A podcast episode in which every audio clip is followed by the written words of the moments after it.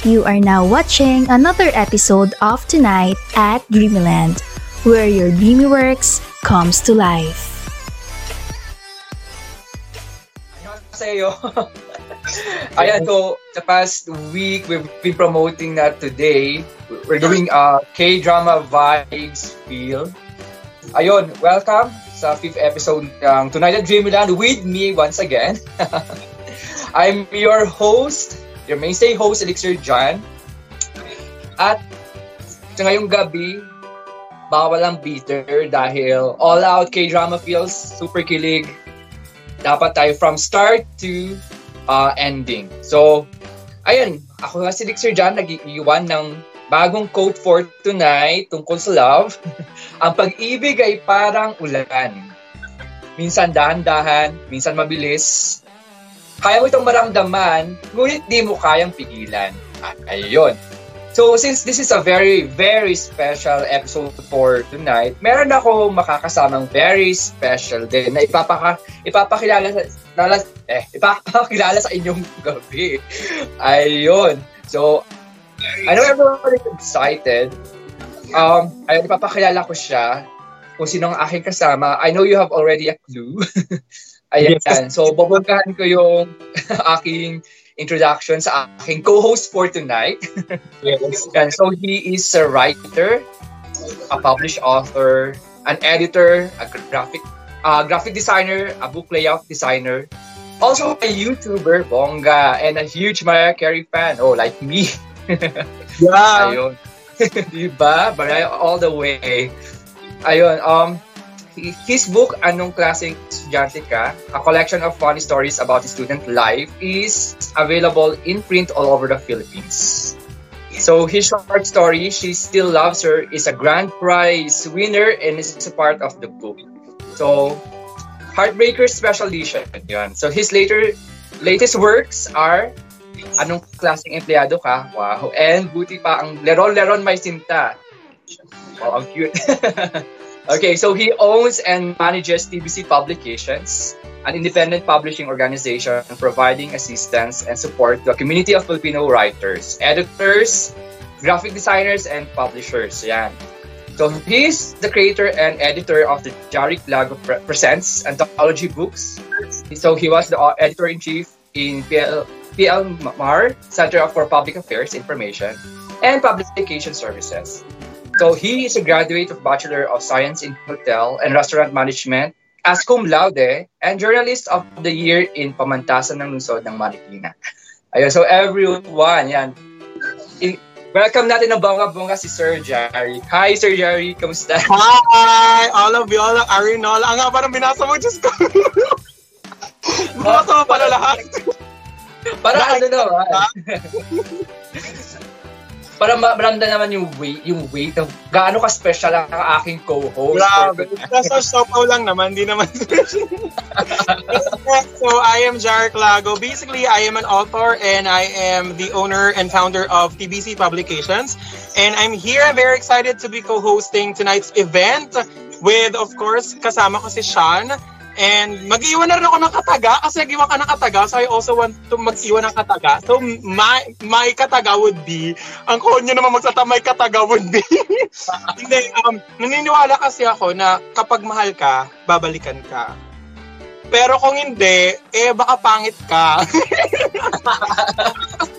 Mali mo naman, di ba? Charot lang. Hindi, pero naniniwala talaga ako if you love someone, you'll be there for him or her. And, you know, naniniwala ako sa happily ever after even though I've gone through some not happily ever, ever after experiences in my freaking life. But still, you know, at the end of the day, um, as long as we know how to love, we will be loved. Yes. Oh, no, man. Love, love, love all the way. Hindi ko alam. Oh my God, you're a Mariah Carey fan pala. You're alam. Yes, I'm alive. Love it! Oh my God, we, we got a, a, a connection agad. Kasi hindi ko alam, I thought you were like, you know, I mean, I know you are um, a music fan, of course. Kaya lang, I thought you're more focused on K-pop and stuff. And I love K-pop too, um, especially 21, syempre OG. Pero, yeah. oh my God, Mariah Carey fan, I love it. Yes. Yan yung to-go music ko si Mariah Carey pag nag-emote, pag nagsusulat. Correct. Oh, sobra. So ngayong gabi sa Tonight at Dreamyland, ano bang mga kaganapan natin nung nakaraan na ginawa ninyong event? Ano bang Yeah. mga nangyari nun? yeah, since, yes, wala ka naman uh, last time, uh, let's And- give, uh, take this opportunity para i-remind, uh, sabihin sa'yo at i-remind din sa lahat kung ano yung nangyari last time. So the Yeah. past four episodes ng Tonight at Dreamyland, um, it was, almost all the episodes are heartbreaking. Kasi yung mga Mm. confessions natin, puro all about cheating, about hiwalayan. Ah! Nakaka-relate ba? Kaloka. Did it remind you of something? Correct. May mga naalala tayo from the past, pero pabayaan na natin silang manatili sa past. diba? Hindi, hindi parang hindi maiwasan. Pero anyhow, anyhow, hopefully na naman, di, ngayon nga, tonight is a very special uh, night, a very special episode. Dahil, graduate muna tayo sa pagpapasakit ng damdamin. And ngayon naman, papa, papakiligin natin sila. Um, dami ng rason, um, of course, nandiyan ang ating kwentong pentista yes. It's all about love, again. And then, sa Dreamy Rama, yun ang pinakaabangan. Meron tayong special, um, how can I say, parang character. Yeah. meron tayong, um, sa Dreamy Rama, meron tayong hinugot from, fresh from South Korea. Kaya nga, ito, uh, we're all Kailangan nila. Yan, meron tayong oppa na aabangan mamaya sa Dreamy Rama. Tama. Ay- Correct. yun lang naman. But um, but before we officially start our um uh, official ep- episode for tonight, meron pa tayong um, of course, a contest. Just Yes. like um, the past few episodes. So, um, Sir Jari, paano sila, anong pa- papapanalunan nila at paano sila pwedeng manalo? So sa ah, meron tayong pag GCash giveaway tonight. So ah, meron tayong pipiliin na tatlong winners para sa ating um, mananalo ng GCash. Ano ba to? Pure GCash GCash load, right? Yung makuha nila dito. Um? Okay, yeah. So, ano, paano, paano sila ma- mananalo dito? Sean, help me out. Yan. Madali madali lang na ng kailangan nilang gawin. They, all they all need to do is like our um, episode for tonight. Of course, share at mag-comment din. Mamimili kami ng top share at top commenters for tonight na pwedeng manalo ng 50 pesos load. Oh, Or yes.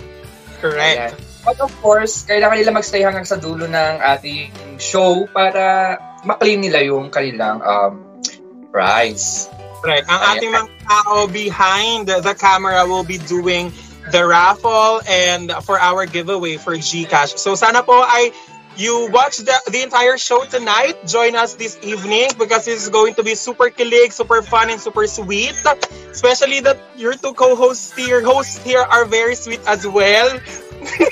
May pa-pretest na kung gano'n tayo kasi. Ayan. But, ayan, so bago bago tayo mag-start, let's have a, shout, a short shout out para sa mga nanonood. Tingnan natin kung sinong mga kasama natin Yes, ngayong gabi. yes, Sa ating daldala um, okay. Hi kay Cheryl, Cheryl P. Rabuya. Kay Ranjang, hi. Kay uh, Legram, Margie. Kay Monica Grace, Patricio Obsanga. Hello sa inyong lahat. At andyan rin si Richie Valenzuela Cabria. Good evening. And sabi ni Maria Luisa Zaide, ang ganda naman po ng co-host nyo. Sana ang pabinta. Ayun. ko besh? Hindi ko nakita yung comment. Wala. Okay, yaman mo na si Sean na lang. Go. Ayan, Ano? tapos sabi naman ni Margie, blooming daw tayo. course. Wow. Sa, kasi actually, kaya kami talaga nag-live dito. Hindi naman para sa event, para maganap ng jowa. Yes, may live pabenta ng mga host. Actually, ta- talaga, sila uh, nagbebenta ng co-host. Naman dyan, pamay na lang po kung sa kulay itim or sa kulay pink. Ako po yung kulay pink. Ayan, meron dito comment, sabi ni Anthony Espinas, good evening daw, at ni Cheryl F. Rabuya, past is the key to the present and a bridge to the future. Yes, may pa-quote si Madam. Ah. Ang lalim, hindi ko naintindihan. Hindi ko alam, pa-translate nga ako, Besh. Ako rin nosebleed eh. English agad. It's the key to the present and the bridge to the future. Yes, gumamit ng susi at gumamit ng tulay. Ang blooming daw natin sabi ni Margie, yes, sana nga all blooming. Thank you. Sana mag-manifest hanggang next year. Sana walang expiration date. correct, correct, correct, correct. I wish that too. So parang Ayun. sa inyo lahat na nanonood sa amin ngayon, please stay here and um, dito lang po kayo, abangan nyo po marami pong mangyayari tonight. So, ano, partner Sean, what's what's next with us? Ano na bang mga kaganapan natin? Ay, so, ayan, magsisimula na, na tayo sa ating first segment. Ang chismisan, ang, sa, ang latest news and updates sa story, sa story writing and of course, sa dreamy. Ayan, so ito na ang chismisan sa sa talbusan. Mars, Mars, may bago. Halina't makipagkwentuhan dito sa Chismisan sa Talbusan. Ayan. So, official start, official start na ng ating uh, um, chismisan. sa talbusan segment. yes. So, for tonight, meron tayong dalawang latest news na ipipresent sa ating um, viewers. Una dyan ay yung story writing courses at yung panibagong contest na naman ng uh, story under ayan. So, ayun. So, let me start our chismisan with um, the story writing courses. So, Okay. ano ba yun? At ano bang meron doon? so yung story writing um, courses are, are courses or lessons na pwede lang magamit for the competition, for the story writing 3 competition. So under the Story Writing Academy 3 courses, they have, uh, meron silang apat na uh, papipilian na courses. It's either uh, Girl Power, uh, Fall for a Billionaire, um, Dare to be a Teen, or LGBT. So, they all, ang kailangan nyo lang gawin ay, ano ba sumali? First, mag-sign up kayo sa uh, account ng account ng account for uh, on story writing tapos Mhm. mag-rate and read story and finish the finish the courses and then practice and share so ano ba yung benefits ng pagsali sa courses na to ano yung Bong, may pa-benefits pala dyan, may pa-SSS. may pa-benefits pala. kung sasal if you join the courses, etong uh, pwede nyo matang makuha ng benefits or gains. First is the head start in the competition. Siyempre, merong um, yung head start. So, everything you will learn, pwede nyo magamit sa, how, sa pagsusulat nyo. And then, meron kayong shortcut to the hottest trends. Ayan. And then, meron kayong participation certificate na makukuha after you complete the courses. Mhm. At meron pa kayong makukuha, matatanggap na special badge. So, yung special badge na yun, um, ilalagay nila or merong special badge na ilalagay dun sa book cover nyo when, once you finish the um, the courses. And of course, uh, su- support from a global writing community. Of, Siyempre, um, once you join, pwede kayo makipag-interact sa ibang writers about your journey sa pagsusulat for the competition. So for more updates about the courses, mag-log in lang kayo sa website ng storywriting.com and then you will see the all the details dun sa announcement tab ng story writing courses. Yes. And I and I wish sumali sila because that's very important para sa ating mga manunulat para mas mahasa ang ating mga kaalaman sa pagsulat. So sana ay sumali po kayo sa Star Writing Academy number uh, Star Academy Camp 3 natin. And aside from that, we also have a new writing contest dito sa Starry Write, dito sa Starry under ng Ringdam. It is a suspense thriller writing contest and uh, it says here that the mystery has decided to hunt us when we have never prepared. What is your choice, writer? The world is a game, and we are just another group of characters. Will we be buried into dust, or can we fight to be the final player? Show us your story to escape. We have been long watched by WIC. So it's a super fun writing, and super fun ako, pero parang pili ko mga patayan to, ganun, kasi suspense and thriller. yes, but I suspense and thriller, and um, so I feel like this is going to be very, um, uh, very helpful sa mga manunulat natin na gustong magsulat ng uh, thriller or nagsusulat na ng thriller at suspense o gustong sumabak sa pagsulat ng thriller and suspense. This is um, going to be a contest po para sa inyo and the, the writing contest will run from September September 28, 2021 hanggang October ah sorry, hanggang January 31, 2022. So, super matagal pa na panahon nito para sumali po kayo. And the prizes are as follows. So, sa third prize natin, actually, um, bibigyan ng prizes ay meron tayong top 10 na bibigyan ng prizes and we also have um, uh, three spend price bigyan. For the editors, so that's 500 US dollars. Pero tayong Hello? Hello? Hello? Am I here? We're back. Maraming signal to. So, um, we have, again, the prices are the editor's choice. So, that's 500 US dollars. Meron rin tayong the best story map. That's 800 US dollars. And the best thrilling hook, 800 US dollars. So, aside from those special prices, we also, uh, the Ringdom will also be giving out 10 um, winners dito. So, from 7 to 10th place, makaka-receive po sila ng 800 US dollars. Ang atin namang 4th place hanggang 6th place ay makaka-receive ng 1,000 US dollars. Ang 3rd place will be receiving 2,000 US dollars. Second place is 4,000 US dollars. And the grand winner or the first place will, will be receiving 6,000 US dollars. So for the complete details, requirements on how to join our escaping writing contest, please go to um, or you can also go to storywriting.com. Nandun po lahat po ng detalye kung saan po sumali sa ating escaping suspense thriller writing contest. So Ayan. there, it. I'm very excited for all of our kaganapan sa ating chismisan sa Talbusan kasi both are very exciting um, avenues to actually explore your pagiging manunulat. So, syempre, isang writing contest at isang writing camp, no? Yes, tapos ang dami pang pa-contest ni Starry, ngay- Starry ngayon. Yes, yan lang yung bago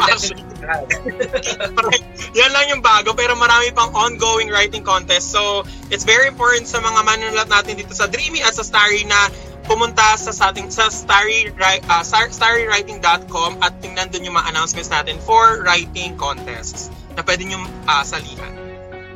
so, sali na sa mga writers dyan at gusto magbalak Ah! ng sulat. Joy na! Sayang ang tulyar. Corrected by Sayang ang Dolyares. Ang malaki nung price nung sa escaping just ko 6,000 US dollars. Magkano ba yun sa pera natin? Ano, Besh? Special please, mahina ako sa calculation. Kaya na hindi tayo magaling na manunulat tayo, hindi tayo mathematician. Um, gamit na lang muna sana ng calculator. yes, mag-cycle na lang kayo guys, kaya nyo na yan. Pero sana sumali talaga sila sa um, writing contests natin and also sa writing camp na ginagawa natin dito sa Starry. yes. Oh, sayang naman yung opportunity. Hindi lang naman yung cash prize dyan ang, ah, ang habol natin, pati yung experience, you know? We can try something new naman kahit na outside of our comfort zone. At hindi yun yung genre na sinusulat natin, we can try. Malay natin, ma-enjoy din natin. Yeah, yeah, yeah. It, I think it's also very challenging for authors to to try a different genre. Kasi 'di ba meron tayong mga parang comfort genre natin na sinusulat. So, 'di ba, why not you know, try something different. Malay mo dun ka pala, 'di di ba, manalo or ma, ma ma-discover. yes. Ayun. So, yun nga ang latest um, news and updates natin around uh, Starry. So, ayun. ayun na, we're on the next um segment. Ito, Yeah. ang segment na puno ng daldala, ng chismisan talaga. Puno ng Correct.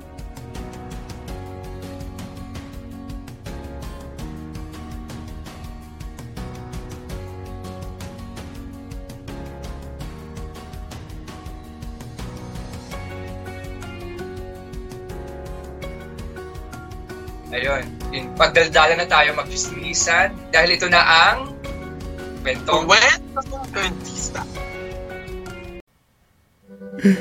Umiyak, Tumawa. magalit. Oh. Oras na para sa kwentong kwentista.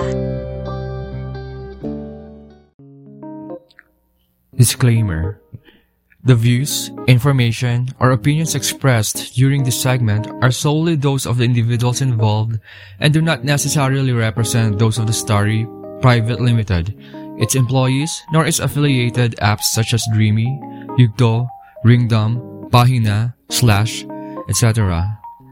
Any content in the segment provided by the host are of their opinion and are not intended to malign any religion, ethnic group, club, organization, company, individual, or anyone or anything. Viewers' discretion is highly advised.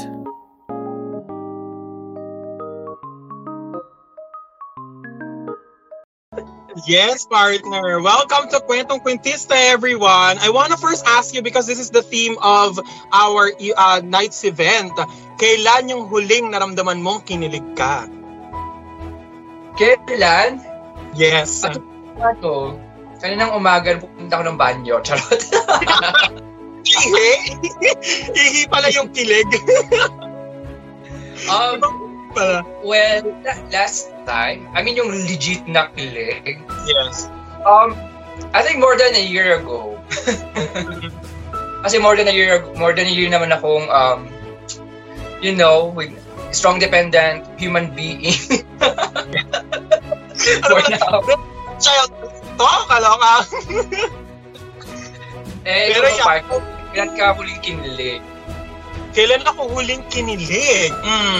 Well, if we're talking about like a person na nakapagpakilig sa akin, siguro very recently lang. Ma after mga one hour ago. Oh, wow! De, siguro, yeah, siguro mga, mga a couple of days back. Kasi there's this uh, person na nakausap ko and I'm very happy speaking with this person and nakapagbigay siya ng kilig.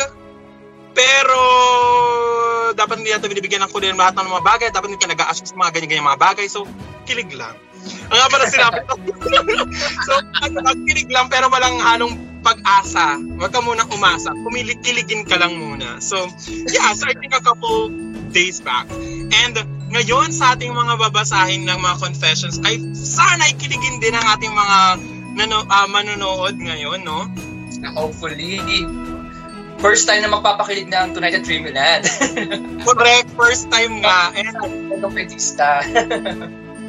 Hindi kasi feeling ko, eh, alam mo, kaya very relatable yung mga heartbreak stories. Kasi I feel like yun yung mas marami kang paghuhugutan eh. Pero hindi kasi natin na-realize na bago ka ma-heartbreak, nagkaroon ka muna ng pagmamahal dun. Nagmahalan muna kayo. And sometimes we focus on the negative things that happened in our life, happens in our lives, in, in our lives. Pero hindi natin nakita yung mga bagay na marami pa lang magaganda. May mga highlights naman pala sa buhay natin na kailangan naman palang tingnan at kailangan um, kailangan natin na mag-focus sa mga bagay na yun because you know they bring happiness to us even though may heartbreak in the end you know what I mean yes, yeah.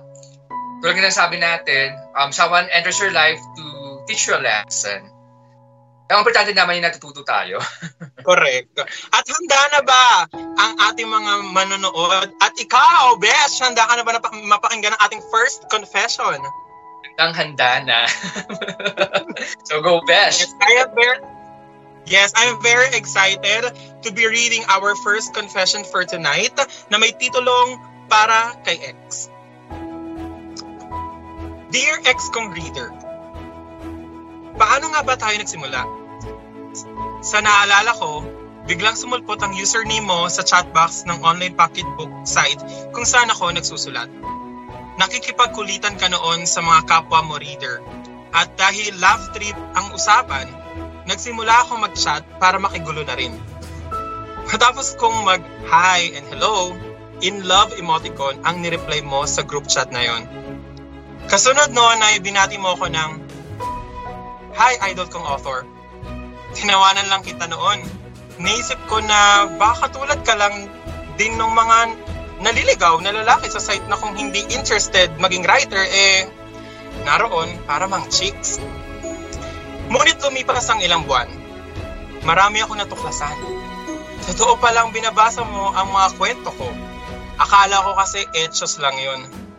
Lumabas din ang iyong kakulitan at hindi at dahil pinapatulan ko ang mga kakulitan mo, feel na feel mo naman. Hindi ka lang nangulit, ng bola ka pa. Lodi, bago pa man iyan mauso noong 2017, 2012 pa lang, iyan na ang tawag mo sa akin. Maliban sa idol. Nahihiya ako noon kapag tinatawag mo akong ganon. Though masarap sa pakiramdam ang maging idolo ng mga reader, feeling ko naman noon sobrang taas noon para itawag sa akin. Pero, well, bolero ka eh. Sinabi mong hindi mo papalitan ang pagtawag mo ng idol o lodi sa akin unless ang ipapalit mo ay honey, darling, sweetie, at kung ano-ano pang kachizihan. Nagpatuloy ang kakulitan natin hanggang sa magkita na tayo ng personal at naging close friends. Maraming nangyari. Naging constant textmates, callmates, chatmates, hanggang sa alam na ng hala, alam na lang alam na ng halos lahat tungkol sa alam na ng halos lahat ako na lang ang hindi na na-fall ka na sa akin. Nadaan ka sa pagiging lukarit ko, no? Nagsimula kang manligaw, lalo mong pinakita sa akin ang mga bagay na tanging sa mga fiction characters ko lang nakikita. Hanggang sa hindi ko na namalayan na pati ako na fall na rin pala. Dinaan mo ako sa mga nakaloloko yet nakakikilig mong mga hirit, mapachat, comments, text, call o sa personal. Na maging tayo, naranasan kong maging isang heroine sa sarili kong love story. Tila nabuhay sa iyo ang pinaghalo-halong traits ng mga bidang lalaki sa mga sinusulat kong nobela. Naranasan ko lahat ng first sa'yo first holding hands, first kiss, first love, first heartache, first relationship, at first reader na mga sinusulat ko. Sa'yo ko naranasan ang mga nararanasan ng mga karakter tuwing inaalagaan sila ng kanilang boyfriend. Ang daming effort ang ibinigay mo sa akin. Bumabiyahe ka ng dalawang oras para lang makasama ako. Minsan, mas mahaba pa ang biyahe mo kaysa haba ng oras na magkasama tayo.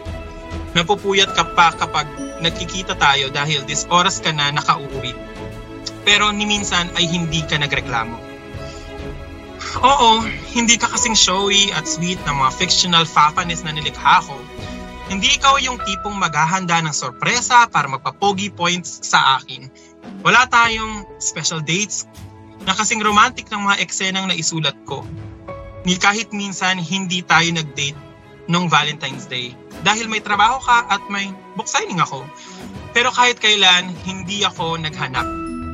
Dahil ang simpleng pagpaparamdam mo sa akin kung gaano mo ako kamahal ay sapat na para maging Valentine's Day ang bawat araw na dumadagdag sa haba ng relasyon natin. Inabot tayo ng higit tatlong taon bago tuluyang natapos ang pagiging mag-boyfriend-girlfriend natin. Walang paligoy-ligoy, walang special na sorpresa. Basta tinanong mo ako kung pwede mo akong pakasalan. At nakita ko na lang ang sarili kong sumasagot ng Oo. December 2016. Sinimulan natin ang buhay bilang mag-asawa Lalo kong napatunayan na nag-e-exist pala sa real world yung mga lalaking selfless magmahal. Yung palaging inuuna muna ang taong mahal niya bago ang kanyang sarili. Naging ganun ka sa akin. Hindi mo ako pinabayaan kahit kailan. Magkatuwang tayo sa pagtatrabaho at mag at maging sa gawaing bahay. Sinanay mo akong tuwing papasok ka na sa trabaho, hahalik ka muna sa akin regardless kung gising man ako o tulog pa. Sinasamahan mo ako at matyagang sinusuportahan sa mga book signing ko. Well, noong una, hindi mo pa feel pero later on, kasama na kita sa panonood ng K-drama. Ginagawa nating regular date ang pag-grocery ng magkasama. Ginagawa nating bonding moment ang paglalaba. Binigyan mo ako ng ganitong pakiramdam yung tipong hindi sapat ang hashtag feeling blessed at hashtag feeling thankful para i-express kung gaano kalaki ang pagpapasalamat ko sa, kay Lord at nagkakilala tayo. Dahil sa'yo, hindi ko naranasan ang makipag-break. Siniguro mong hindi tayo pupunta sa ganoong sitwasyon. Naging ex-boyfriend man kita, iyon ay para mag-level up para bilang mag-level up ka bilang butihin kong asawa. Mahal kita. Ah, no. No, no. Mahal na mahal kita. At tulad mo, handa akong ilaan ang buong buhay ko para mahalin ka habang buhay. Ang asawa mong writer, Leia. Oh my God, my heart! Uh, I have goosebumps oh everywhere. Sana all. ano ba sabi ko? to breathe. um, I don't know what to say, to be honest with you. Um, I feel very close to the story. Why? Because especially yung sinabi na parang tuwing aalis sa trabaho and then hinahalikan, gising man or hindi, I felt that, I experienced that. And just to read that from another person is just very like, wow. And um, yun, parang na-relive lang sa akin yung mga past memories, past good memories naman. And um, wow, hindi hindi ko naman nasabihin, partner, ikaw nga, masalita ka dyan, anong masasabi mo? Kasi hindi ko alam yun. I'm speechless uh, with that love story. And um, I want to hear your thoughts regarding that, that about para kay X. Pero it's parang it's a love story na, na nakukuha mo sa isang nobela. Parang it's a true to life novel. Yes. Diba? Ito pa rin ganitong story pag napakinggan mo. Um, it's more closely to fiction but it's not. Totoo ito. So, yung kilig na nabasa mo to, and knowing na totoong nangyari ito, yes. mas lalong nakakakilig. Yes. Diba? And pero it us hope, especially to those i- i-reveal na natin, Beshi. Para sa man tayo nakapag-hiwalay sa ating mga partners. And, yes. but I don't know if you felt the, the same way, but I felt hopeful of, you know, na parang okay, kung nag-fail man yung mga past relationships ko, but meron mga tao na nakapag-provide ng testamento na meron naman para talagang totoong pag-ibig, meron naman mga pag-ibig na tumatagal kahit man um, alam mo yun, it may not work, eh, hindi man siya 100% a perfect relationship, pero ibig sabihin, meron pa rin talagang mga nag-work out na relationship. It really gives us hope. Hindi lang tayo, pati na rin sa mga manonood natin na maybe still still are single or NBSB or hindi pa na, or kabibreak lang rin katulad natin. So, you know, us hope that love is there, love is present. We, it's either we look for it or love finds us. So, wala lang. I'm I was actually kind of teary-eyed um, when I first read this because you know we need to rehearse and actually read this um, pieces before we go into dito.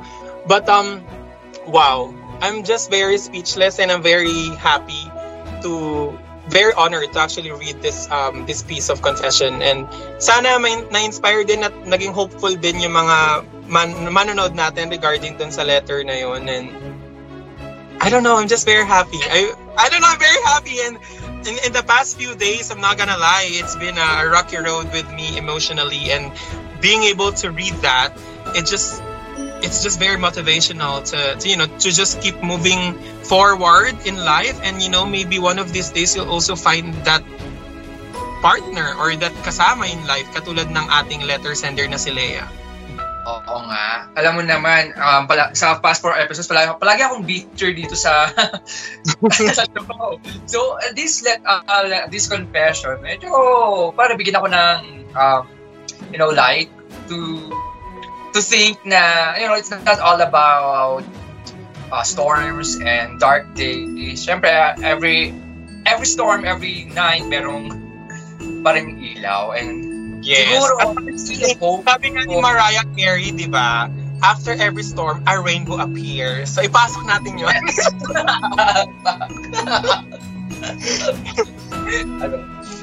yeah, we can make it through the rain. Corrected by. So, magbasa tayo comments dito, partner. So, uh, meron dito, sabi, si John Malete, present daw. So, he's here. Hello, hello. Um, Hi. kay Pira Buya, sabi niya, wow, wow, wow po. Feel na feel ko. Feel na feel daw niya yung ating first confession. And um, sabi naman ni Marian Duyag, parang writer yung tinu- tinutuloy sa tinutukoy sa letter. And sabi, yes, yeah, writer po siya. Writer siya kasi yun naman yung pagkakakwento dun sa ano. Pero hindi natin alam kung sinong writer. Hulaan nyo, bilis guys, mag-comment kayo. naman ni Margie, wow, ang sweet. Yes, at yun naman yung gusto namin tonight actually eh, mag, mag, magdala ng sweetness this evening sa inyong lahat. true, true. Wag muna tayong sad. Kaya sabi nga ni Hailey dito, ayi guys, masarap ulam nyo ngayon no, di, di kayo brutal ngayon. Sabi niya. um, medyo. Ako hindi pa ako makain, so hindi ko alam kung masarap yung ulam namin. Pero luto yun ni mama, so malamang masarap yun. Ako nga dito walang magluluto. Baka magpa-deliver na lang ako. Feel ko naman masarap na siguro. I'm very happy na um, our readers were able, our readers, our viewers were able to connect dun sa confession number one natin. And um, I don't know, kasi yun naman rin lang yun sa akin eh, na hindi naman, yun nga sinabi ko nga kanina, hindi naman lahat ng heart breaks or heartache, eh heartache lang. Di ba nag-uumpisa naman yun lahat sa pagmamahalan. And I think that's more celebratory. I think yun yung dapat mas i-celebrate natin than we focusing our, our energies and ourselves dun sa mismong heartache. I think we have to to also highlight those parts in our lives na nakapagpasaya sa atin and maybe use that as a as a tool, as an instrument to move forward into another relationship, you know? And sana yung mga um, viewers natin also feel that way. Kasi may nagsabi dito na parang sabi, sabi ni um, ni Dreamy Valente, sabi niya sana sana all daw kinakasal. And I feel like also especially here in the Philippines, ayun yung pinaka parang anong tawag doon, parang not end of the line, pero kumbaga parang ano bang tawag doon, ano best, yung parang pag kinasal ka na yun na yun. You get what I mean? Na Na parang standard or Oo. Parang ano, parang like a parang another parang I reach I was able to reach the goal. Parang gano'n na kapag kasal ka na. Ikaw ba? I know um wag naman tayo magpaka-impokrita dito pero alam mo naman na hindi naman hindi naman wala naman same-sex marriage sa Pilipinas but do you wish to get married someday maybe? Um, not really. Uh, sa akin naman, ang importante lang talaga sa akin is um, to be able to, to be able to live with the person I love. You know, sa akin yung cer- ceremony of marriage or uh, it's not really important. Ang sa akin na talaga yung you know, every day makasama mo yung taong mahal mo with or without uh, the word marriage. Pero if there is, then go. Why not? Kahit sa saang saang yung meron din. Kasi naalala ko dati, nag-debate-debate kami. Um, I don't know if kilala mo tong artista, si Desiree Del Valle. Nagpakasal siya sa Baguio. Um, malamang same-sex, ano sila, uh, pareho silang babae. Nagpakasal sila dyan sa Baguio. Um, if I'm not mistaken, yun yung naalala ko. Nag-debate kami about uh, dati sa college nung same-sex marriage and yun yung isa sa mga na-research ko. So yeah, meron dyan. Pero I feel like hindi nga kasi siya allowed pa in the entire Philippines. So I don't know if that's like an allowed like um ceremony or it's just I don't know. I don't really know. Pero based on on my research, it was there in Baguio where you live. So Oh. yeah, ako ako hindi. Um I feel like Mahanting, mahanting kayo ng presiding priest kung sino yun. ano, I think weddings are I hate weddings. I hate weddings like in general. I'm sorry, I hate weddings. Why? Because of the thought that I it will never happen to me. You know? So parang kasi especially with with how um close-minded the the Philippines is in general with you know this type of relationships like katulad sa atin. Pero um me being able to travel abroad like I, I lived in Spain for two years and very open sila doon. And come to think of it sila yung nagdara ng Christianity sa atin but they're open with same-sex marriage. They're even open with abortion. And kumbaga parang isipin mo oh my god they brought Christianity sa Philippines and they're open with this stuff. But yeah anyway it opened my eyes na you know what weddings are not even bad it's really just you know people's perception but yeah again with or without wedding I believe in you as long as you love the person, you live with the person, I think that's it.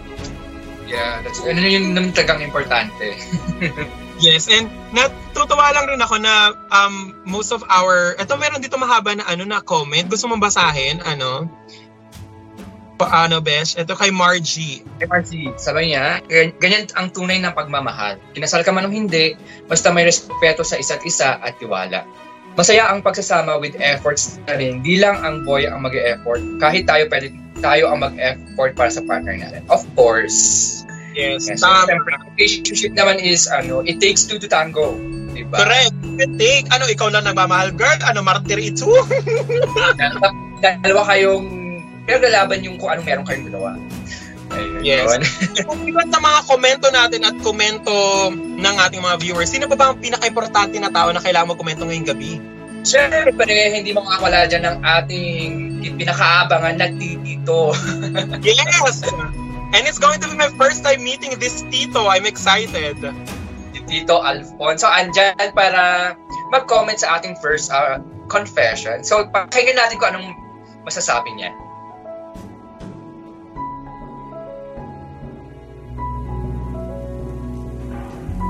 Kagilo naman ng kwento ah. Mapapasalaw ka na lang eh. Masarap ba pa kayo ng kwento pag-ibig na yan? Magkalayo man ni gagawin ang lahat para lang magkalap eh. Hindi yung hahanap ng mas malapit. Oh,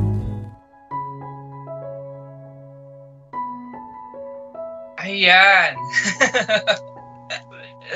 In fairness, eh, Alfonso, nice meeting you first of all.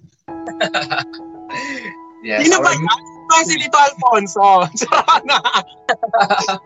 Hindi, I'm very, I'm very fortunate na unang kinig ko pa lang sa kanya, nahulaan ko na kung sino siya. Pero I'm, ang lakas niya maka Big Brother, no? At saka banker na hindi natin kilala kung sino talaga si Tito Alfonso. At sabi ko ni, ano, ni Dreamy Valente, ay, Tito Alfonso, jojowain na kita. Sabi niya, yes, may pagjowa. Eh, on demand nga si ano eh, si at Tito Alfonso, pa namin gustong i-add to heart ang ating team. Umiinom rin ba ng Alfonso yan si Tito Alfonso? Lasinggero pala. Para para yun. Correct, iba pala, nagkalasingan na pala. Ayun, yung si ating tito ngayon na dati galit na galit, gigil na gigil sa mga letter sender. ngayon ay kilig na kilig. Kilig na kilig at pabebes. Ang, at, ang pabebe ang ating Tito Alfonso ngayong gabi. And I'm very, very excited to know more about our confessions tonight, partner. Um, alam ko meron pa tayong pangalawang letter sender. yeah, meron pa tayong uh, pangalawang confession. Yes, I'm very excited to know about that. Ayun, yes. Itong letter confession na to ay hindi ko talaga siya binasa kasi requested by um, our uh, produ- production team na wag ko ito munang basahin. So, on live ko basahin. So, I'm not really aware kung ano yung laman nito at bakit ayaw nilang ipabasa sa akin. Pero excited about to know the content of that confession. That's the question. Handa ka, ka na ba? At handa ka na ba? Kung handa naman ako ba, pero medyo nag-worry pa kasi Aling Judith to. Naniningil ng utang. Ayan, so babasahin ko na yung second confession. Tapos, ang title nito ay para sa ating Go ahead, Ben. Um, eh, para sa ating host, sino kaya? Dear Elixir John. Ah, okay, galing for me. So for you, Um, magandang gabi. Sana mabasa ang sulat ko sa programa ninyo. Asa, at sana mataong ang nagbabasa ng letter na ito sa gabi ay ang hinahangaan kong elixir. Ep- episode na rin ako kung laging nanonood ng programa, programa, programa nyo at sa tuwing nasisilayan ko ang host na ito, linggo-linggo ay hindi ko maiwasang hindi mag-good vibes. Una, gusto kong magpasalamat sa iyo dahil ikaw ang nagmistulang inspirasyon ko noong mga panahong down na down ako, Elixir.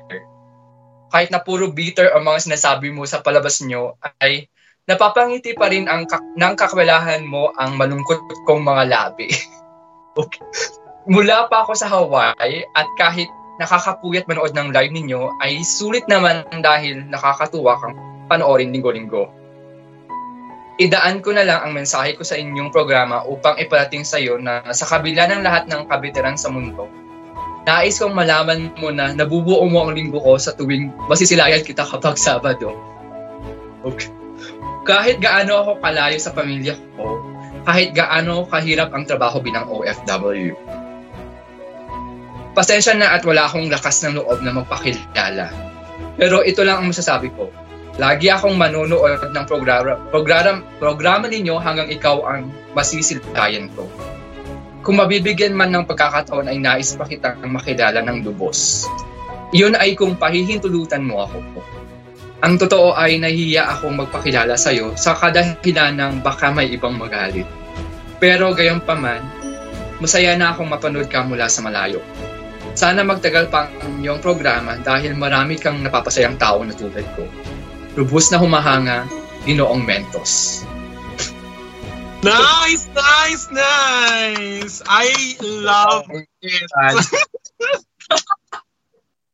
oh my God, so the letter, the confession was for you, OMG. And wala siya, hindi natin siya kilala. Their name basically is just Ginoong Mentos. So, may-ari ba to ng Mentos? Ano? Corporation? Pero how do you feel? Na Um, isang confession, Besh. How do you feel right now? Kunyari, ano tayo, Miss Universe Philippines. So, how do you feel right now? I feel I feel so pressured right now, Charot. the first, wait, first of all, I'm speechless. Kasi hindi ko naman in-expect na someone is, um, ngayon, alam ko naman kagandahan tayo, pero Charot. Sa'yo eh. pero, ano, hindi ko naman in-expect na yung hair ko biglang humaba na hanggang Hawaii, na-reach sa sa hanggang Okay. Hawaii. Ang international. Aloha pala. Aloha kay Ginoong Mentos. Um, ayun, ang masasabi ko naman, kay kay Ginoong Mentos, kung sino ka man, kung tao ka man, charot. um, first of all, thank you. Thank you for admiring me. Um, kahit na medyo bitter ako sa on-screen and off-screen din, um, happy ako na even though malayo ka sa family mo, um, may reason ka to uh, to be happy but by just merely watching us our our show ayun, tapos, thank, thankful kasi, um, yung past few episodes, medyo doubtful din ako sa hosting job ko. Kasi, sa uh, Tonight I Dream with Band, kasi medyo na doubtful pa ako. Pero, this serves as, um, a sign na I'm doing a good job. Siguro. Yes, you are. Why were you doubtful? I wanna ask first. Um, kasi personally, I'm not really a kalog person. So, Mm. um, on off screen, I'm just a person na tahimik na I can't really socialize. Hindi ako ganitong kadaldal. Yeah. I felt that my first impression of you was actually I spoke with um JC yesterday last night and um we were talking about basically just random things and then parang na-brought up ka namin and sabi ko kay JC um I don't know Sean yet pero the first few um encounters that I had with him was with um, Miss Sophia's live. 'Di ba? Lagi ka nandun ganyan. And I really find you very awkward like the way you ano parang hindi ka pa very comfortable with the way you ano you like you you speak with with um in public and stuff like that. Pero sabi ko it's very fun that he's actually doing this because maybe you know mas discover niya what he really is or maybe he has this hidden talent and special talent to to host and you know to explore other um, horizons and avenues in her in his life. And now you're doing this and you were able to inspire people and most especially our letter sender and I'm very happy that you are doing what you're doing because you know hindi mo kasi malalaman di ba? Especially um when you're just doing something out of um not necessity but out of um because you love it and then may na-inspire ka na tao. How do you feel na na nakapag-inspire ka na not just um ginoong mentos but you know other people to through this show sa uh, Tonight at Dreamyland You know, I'm I'm happy kasi medyo relate din ako sa journey ko sa Tonight at Dreamland sa personal life ko. Like, being part of um, the community, gay community. Eh, alam mo naman siguro yung feeling na of hiding inside the closet. And hindi ako bakla eh bakla just ano ba? Ayun. Um, I think it's like a second... bakla ka pala akala ko di ka bakla talaga oh my god Oo nga. Facebook tag. sorry sorry kinakat kita Ah, sige sinasabi mo go And, but it's like a second coming out from me na, you know, being from being a quiet person to someone, someone na, ganito na naging madaldal. Because I needed to, um, salamat po sa um, production team ng Tonight at Dreamland. Sana masarap pong ulam nyo everyday. yes ayun, um, ayun, ano na na, um, I wanna, I wanna ask you regarding this letter because um, yun nga, it's very, you know, it, it could be labeled as something controversial kasi yung confession niya is, you know, literally for the for the host itself, hindi naman to like a, you know, a random confession or a confession from, you know, other people that we don't, we cannot name. So, um, do you have any message for um for Ginoong Mentos? Especially that um especially ito yung sa sa binigay niya sa na um ano tawag dito? Um binigay niya sa na appreciation uh, through this confession. As if you also would like maybe thank him and um you know or hindi ko alam ah alam ko Ginoong Mentos yung name niya pero do you really think he's a Ginoo or he's a he's a binibini what do you think Um, I'm not sure. But since ginamit naman yung name is Ginoo, so I will um, let's assume laki siya uh, assume na lalaki siya. Ayun. Message ko Yun, sa kanya. an- message for him baka gusto maybe baka gusto niyo magpadala sa atin ng mga spam Vienna sausage nagpa-package pala Bigyan lang hingi ng ano. Pasalubong. nagbigay ng address ito ba address ko pasend na lang na ayuda Di ba? Ayun. Sige, uh, message ko sa kanya. Sige, titingin ako sa camera. Yeah. sa address. Kaya kausap mo siya speak to him Na- naiya ako. Hindi ako naiya. Um, Ginong Mentos, kung nanonood ka ngayong gabi, um, first of all, I would like to thank you. Thank you talaga for inspiring me to do a better job um, sa hosting ko since knowing na naka-inspire ako ng isang tao or ng mga tao. Um, whatever you are, I mean, I know nasabay ka, whatever you're doing, um, uh, do the, um, I hope you're in a good uh, condition, um, good health. Ayun, um, I know yung life being an OFW is a, is not really something easy. Ayun siya na you're, uh, hold, hold on lang and ayun, um, na-inspire kita but na-inspire mo rin ako na to do a better, uh, to do a good job din sa Tonight at Dreamland. Ayun, um, I didn't I don't know kung paano din natulungan personally um, sa mga times na down na down ka but I'm happy I did unconscious unconsciously. I um I hope you are you are doing well. Ginoong Mentos. Yun, I wonder why you chose napa-English talaga. Kung bakit Mentos ang iyong pangalan. Pero um ayun. Thank you. Or thank you, thank you. Thank you for admiring me. Yes, thank you so much um kay ano kay Ginoong Mento sa sa pag-send ng confession sa atin. Meron siya ditong before we read some comments here because there are a lot of comments. Meron siya ditong tanong sa loob ng kanyang um, confession. Sabi niya dito, um, gusto niya mas mapalapit sa'yo. Pero, at daw kasi meron magagalit. So, meron nga bang magagalit if ever man gusto nga talaga ni Ginoong Mentos na mapag-close sa'yo? Meron bang magagalit? Meron po yung nanay ko. Strict po kasi parents ko. Charot. Sana Austria kang parents. Dalagang, dal- dalagang Pilipina. Charot. Correct. Pero seriously, alam ko naman yung sagot, pero syempre para kay Ginoong Mentos, meron nga ba talagang magagalit na, kumaga meron ka bang kapareha, meron ka bang napupusuan ng ibang tao? Kasi feeling ko, gusto kong i-pursue nito eh. Besh, Ginoong Mentos, i-pursue mo na to ng beshi ko. Pero yes, we need to know kung meron bang hahadlang inyong pagmamahalan, kumbaga. Oh, at times pag-isip.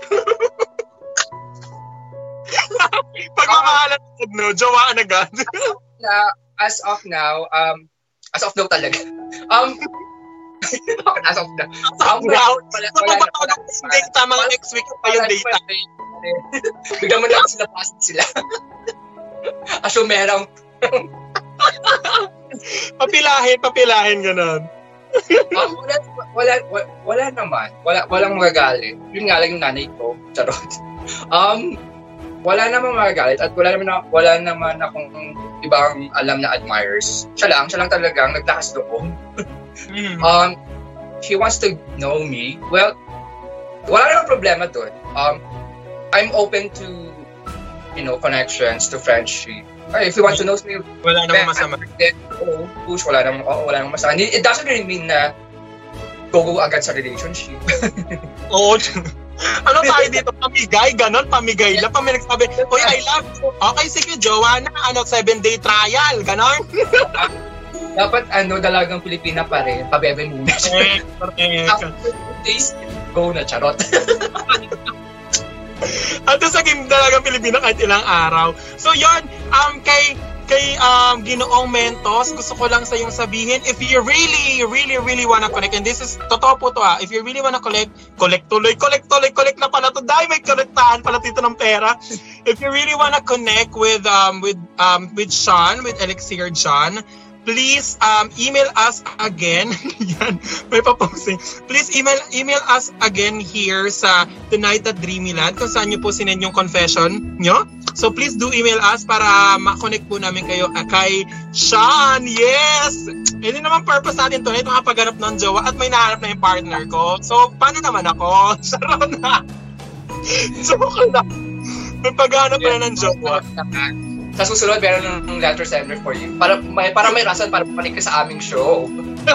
para mag-co-host ulit. Pero Yes. magbasa po ng mga comments, ano, ano, Besh, meron dito nagsabi, um, na nandito daw pala, sabi ni Hailey, ayi, Ginoong Mentos, paramdam ka naman. And then meron siyang update, sabi niya that uh, Ginoong Mentos is actually watching right now. Wow! Nice. Mas kinabahan ka ba doon, mga kabado Ben? Dahil alam mo na nanonood pala siya dito. um, hi! um, madaling araw doon sa kanila, so yes. huwag ka masyadong magpuyat. Wow, ang sweet naman. Ang sweet naman, God. you know, kahit sino naman, health is um important. As well, yes. And sabi naman dito ni Miss Sofia, sabi niya, Mr. Mentos, ikaw na ba ang icing sa ibabaw ng cupcake ni Sean? Yes! Ah, uh, balik rin natin yun kasi hindi naman makapag ano dito si ano eh si si Mr. si Ginoong Mentos balik rin natin siya na ba ang icing sa ibabaw ng yung cupcake pa ano Beshi Abangan sa susunod na mga kabanata. ang ano natin dito. Ang sabi ni Dreamy Valente, galaw-galaw mentos, habol kayo ni Sir Elixir sa Pasko. Yes, para hindi na kayo magka... sa kanang mga ano, Diyos ko. And syempre, maliban sa mga komento ng ating mga manonood, and syempre, especially yung komento mo, yun yung pinaka-importante, pakinggan rin natin ang komento ng ating Tito of all seasons, si Tito Alfonso. Pakinggan naman natin ang kanyang komento sa ating confession number 2 na para kay sa pa, para sa ating host.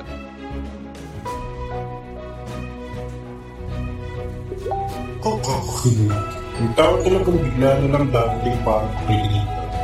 Nung malay mo ito, siya na ang lalaki magpapasaya sa iyo. Subukan mo lang naman pagpigla. Ayan. Tapos na si Tito Alfonso sa kanyang komento at talagang binebenta niya ako.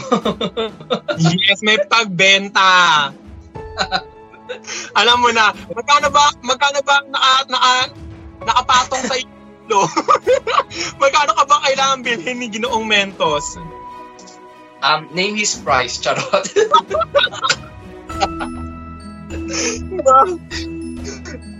ano ba?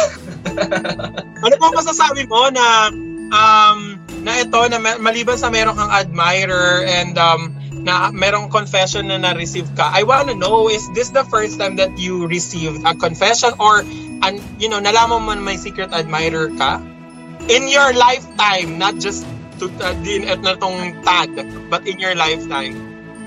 Ah. Meron ako experience once before. um, from a reader. From a reader naman. Um, he was my ano ba tawag doon? Stalker ng isang buwan. Alam, mo, alam mo naman mga kagandahan natin. Yes, clap, clap, clap para sa kagandahang natural. Wata ng pangko. Hindi naman tayo narcissistic dito na makapagsabi ng agaganda at ang ako. At maganda na pogi pa, yes?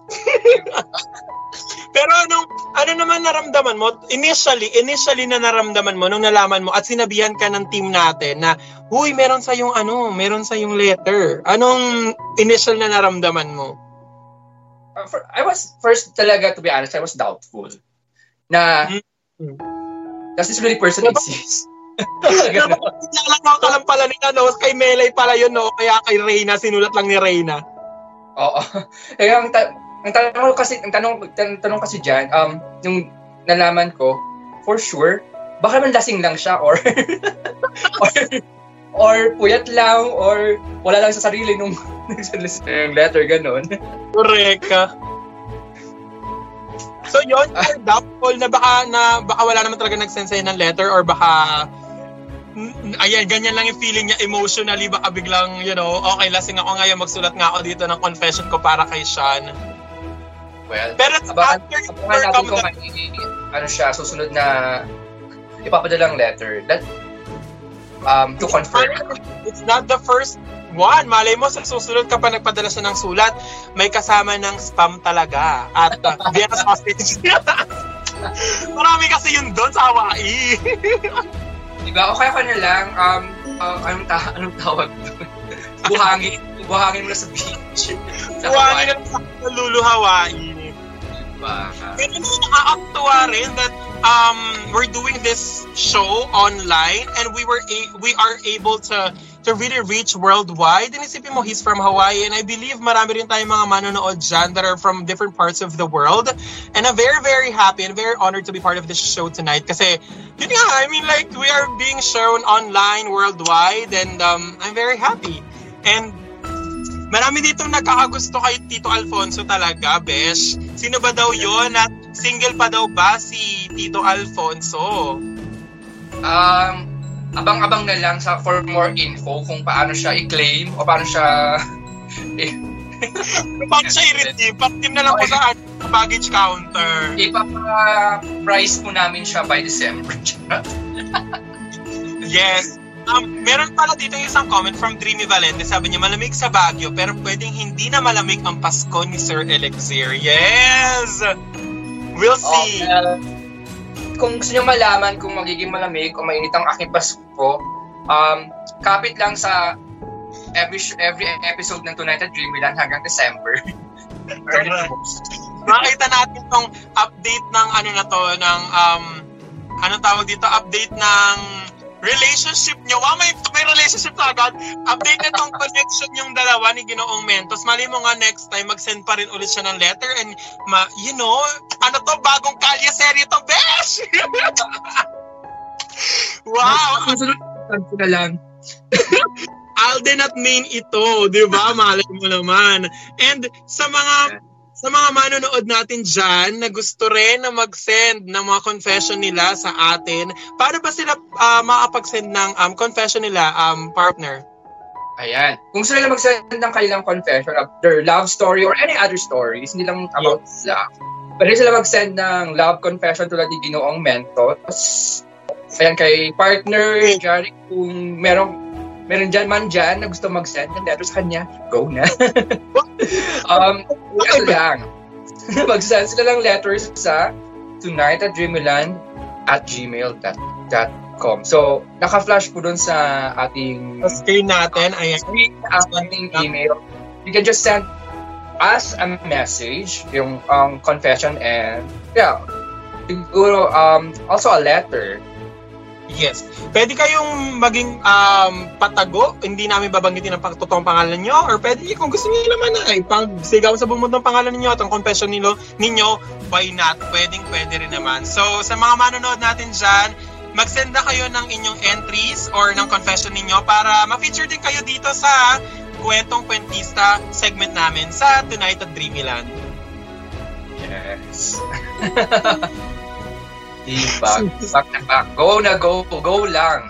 Correct. Go lang. And yun nga, pwede kayo mag-send ng iba't ibang klaseng entries ha, or confessions, or entries talaga, competition pala to, ng confession. eh, pwede siyang about love, about heartache, about anything basically. And meron naman kami mga... Friends. Yes, pwede naman about friends or ba, ma, baka meron na kayo mga, pwede rin yung mga gusto ko, ano, gusto ko at alam ko wala pa nagbabasa dito at wala pa nagsasend. Gusto ko yung mystery Meaning, oh, kunyari, dahil kunyari, dahil may pinatay pala siya, gano'n, may tinatago pala siyang katawan sa ref nila, gano'n. bigla na, bigla na lang tayo kinontak ng NBI. Kinontak na tayo ng mga polis. Ano yung mga confession nyo? May pumatay, merong ano, kamay na sa loob ng ref. well, hindi na malalayo sa ating um, Kantong Pentista for the next episodes dahil malapit na tayo sa ating horror specials na naman yeah. uh, tatakutin natin sila sa um, confe- horror confessions ng ating mga letter senders. Correct, lalo palapit nga ang undas at ngayon ay October na. October 2 na ngayon, di ba? So, ilang linggo na lang at mag-uundas na. True. Ayun, so tuloy-tuloy ang ating kilig na nararamdaman dahil sunod, susunod na ang ating pinakaabangan na audio drama of the night. At very special to dahil, dahil, na-feature ang aking gawa, ang aking nobela. Yes! Clap, clap, clap! Ayan. So, huwag na natin patagalin. Pakaligin na natin sila with our oppa with Dreamy Rama. Dreamy Rama. 난 아무 말도 할 수가 없었지. 첫눈에 반한다는 이야기가 널 보는 순간 이해가 됐어. 매번 야야야야야 불러 널 야야야야. 내 맘을 고백하려고 타이밍만 보는 나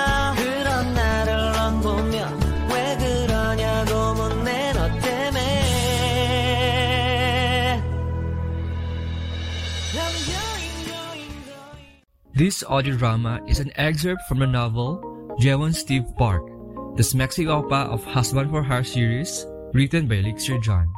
And here's how the story goes. Isang manunulat si Adriana. Sa pagsusulat lang umiikot ang kanyang buhay.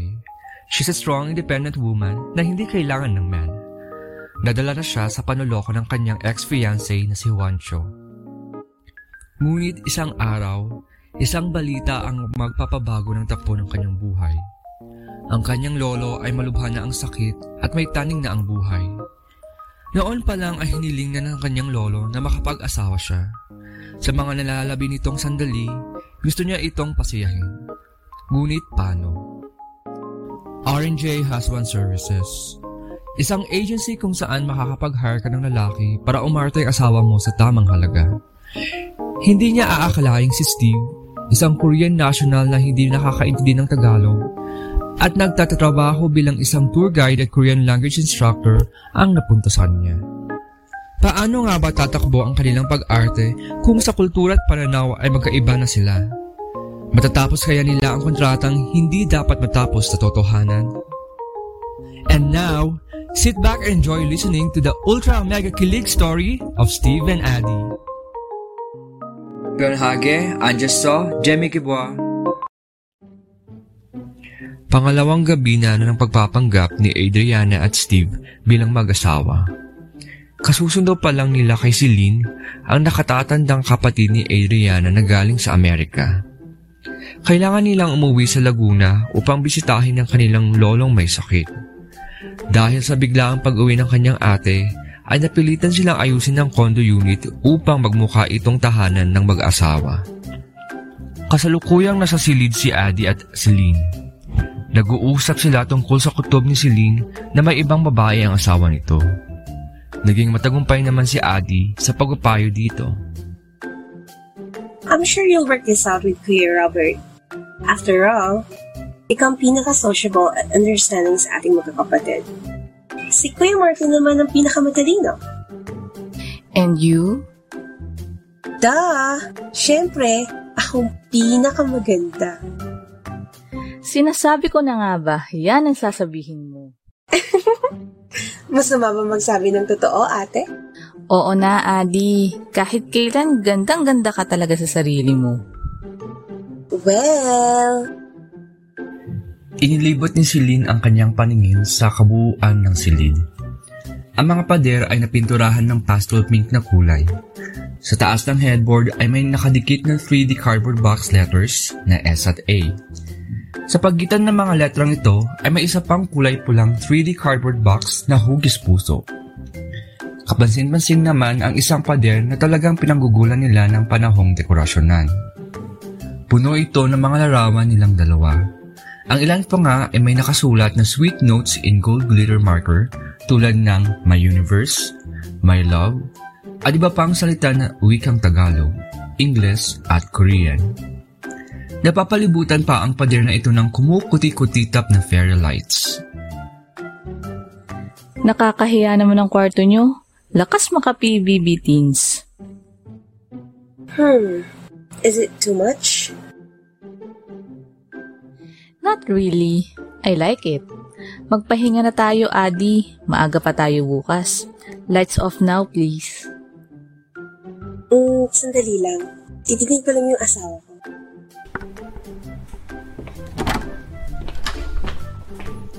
Lumabas si Adi ng silid at sumilip sa sala.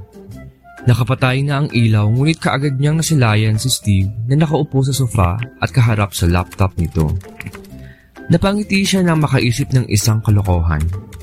Dahan-dahan siyang bumaba at gumapang patungo sa likuran ng sofa. Abala si Steve sa ginagawa nito kaya naman hindi siya nito napansin. Nang makarating sa likuran ng sofa si Adi, ay dahan-dahan siyang tumayo at itinakip ang kanyang buhok sa kanyang mukha. Tulad ng style ng mga multo sa Japanese horror movies.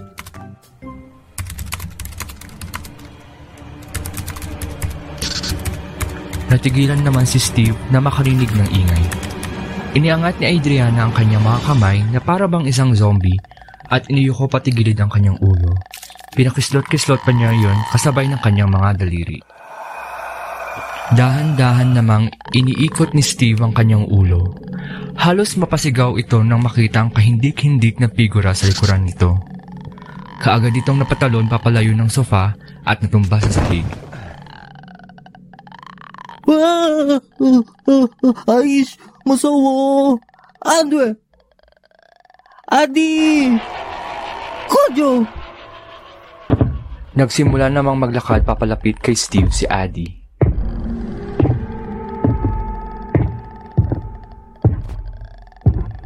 Ko, Kojo.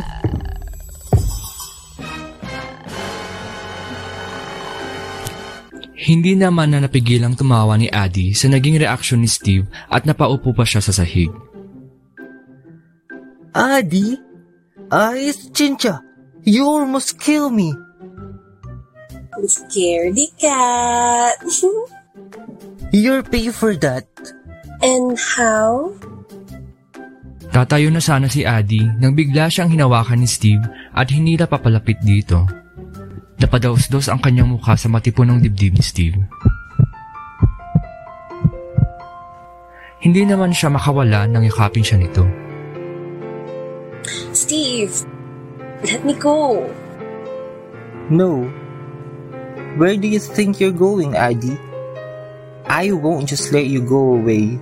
What do you want? Kiss me. What? Yogo. Hindi naman namalayan ng dalawa na may nagmamasid na sa kanilang dalawa. You can at least wait for me to fall asleep. Ate, it's not what you think. You don't need to explain, Abby. Haley was also made in the living room. Ate? Hindi na ituloy ni Adi ang kanyang sasabihin nang tuluyang pumasok si Celine sa silid. I'll close the door for you two. Tinapunan ni Adi ng masamang tingin si Steve. Tumawa lang naman ng isa. You know what? Nakakainis ka. What? Bahala ka na nga dyan. Get hard there. Tumayo naman si Adi at nag-ayos ng sarili bago dumiretso sa kanyang silid. Tumabi siya sa kanyang nakatatandang kapatid at nagpahinga.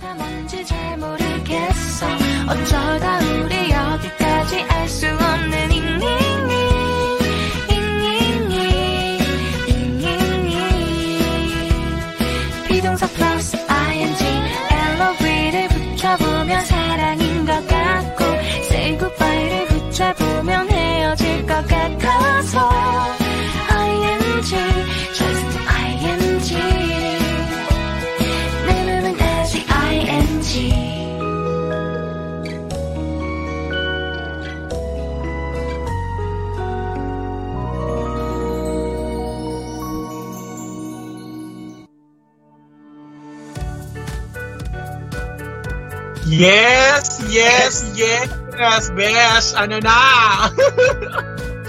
Diba? Oh my gosh. I'm so happy. Gabing gabi mo talaga ito. And I'm it. I'm very, very happy for you na sa Kwento Kwentista, mm, confession. At ngayon naman, sa Dreamy Rama, ang iyong storya sa Husband for Hire na series sa Dreamy. So, how do you feel right now? Yan yun ang question ko. Bago natin pag-usapan yung totoo, yung mismong kwento, gusto ko muna tanungin kung ano yung nararamdaman mo bilang isang manunulat na nasa ido na ah, nagkaroon ng ah, audio presentation ng iyong storya. How do you feel? Of course, very, very happy. Kasi, yung sinusulat ko yan, yung scene na yan, you know, kikilig ako eh. Pero yung iba pa rin yung feeling nung narinig mo yung mismong characters na nagsasalita, yung may buhay, tapos may, may pa, may background effect. Kakaiba. It's, parang, um, hindi ako makapaniwala na, oh, it really happened. Ang saya lang, tapos nakakakilig. Mas lalo akong kinilig kay Papa Jewon. kay Oppa. Bakit, bakit mo pala mo-create yung karakter na ito? Can you tell us, like, saan nanggaling yung inspiration dito sa karakter ni ni Opa? Ni Opa, ah, ano ba sa kanya? Jo, Jo, J1? J1? Jewon. So, saan galing? Yung nag uh, brainstorm kami sa uh, series about sa husband, naisip ko, since uh, everyone naman is, yung sa kanila is almost are Filipinos, tapos iba galing European or uh, other uh, white countries. So naisip ko, why not um, make a character na galing um, sa Asia, South, like East Asia. Eh, medyo pa naman, ah, medyo patok naman ngayon yung mga Korean dramas and K-dramas. And based from my uh, work background, so I worked with um, Koreans, Koreans for almost five years or more than five years. So, medyo kakilala ko naman sila. So, doon na doon na ko nagawa ang character ni uh, Jewan. ni So, Steve. walang espesipiko na tao na pinag moldehan nitong karakter na to. It was Ah, uh, amalgamations Ay, of different collection ng mga experiences na mga naging students ko and kakilala. Yun, it was a um, collection or allegations of different um, people that you met that are Korean. So that's super nice to you're able to create a story no for na ganito na, na nakakikilig siya but also merong mga para ano to, eh, alam mo yung ginawang teleserye ni Heart Evangelista kasama yung isang Korean guy. I forget the title sa sa Um, seven. May Korean Kaguya. Yeah, oo, yun. So, parang Alexander. Filipino na karakter pero Korean yung naging jowa Ers na doon or yung pinaka, you know, male lead. Yes, yes. So naman sa, sa story mo naman na um, husband sa husband for hire na to, sino naman yung mga sa tingin mo um, ano tawag dito, ah, ano yung sa tingin mo na kapupulutan ng mga mambabasa mo sa story mo na ito?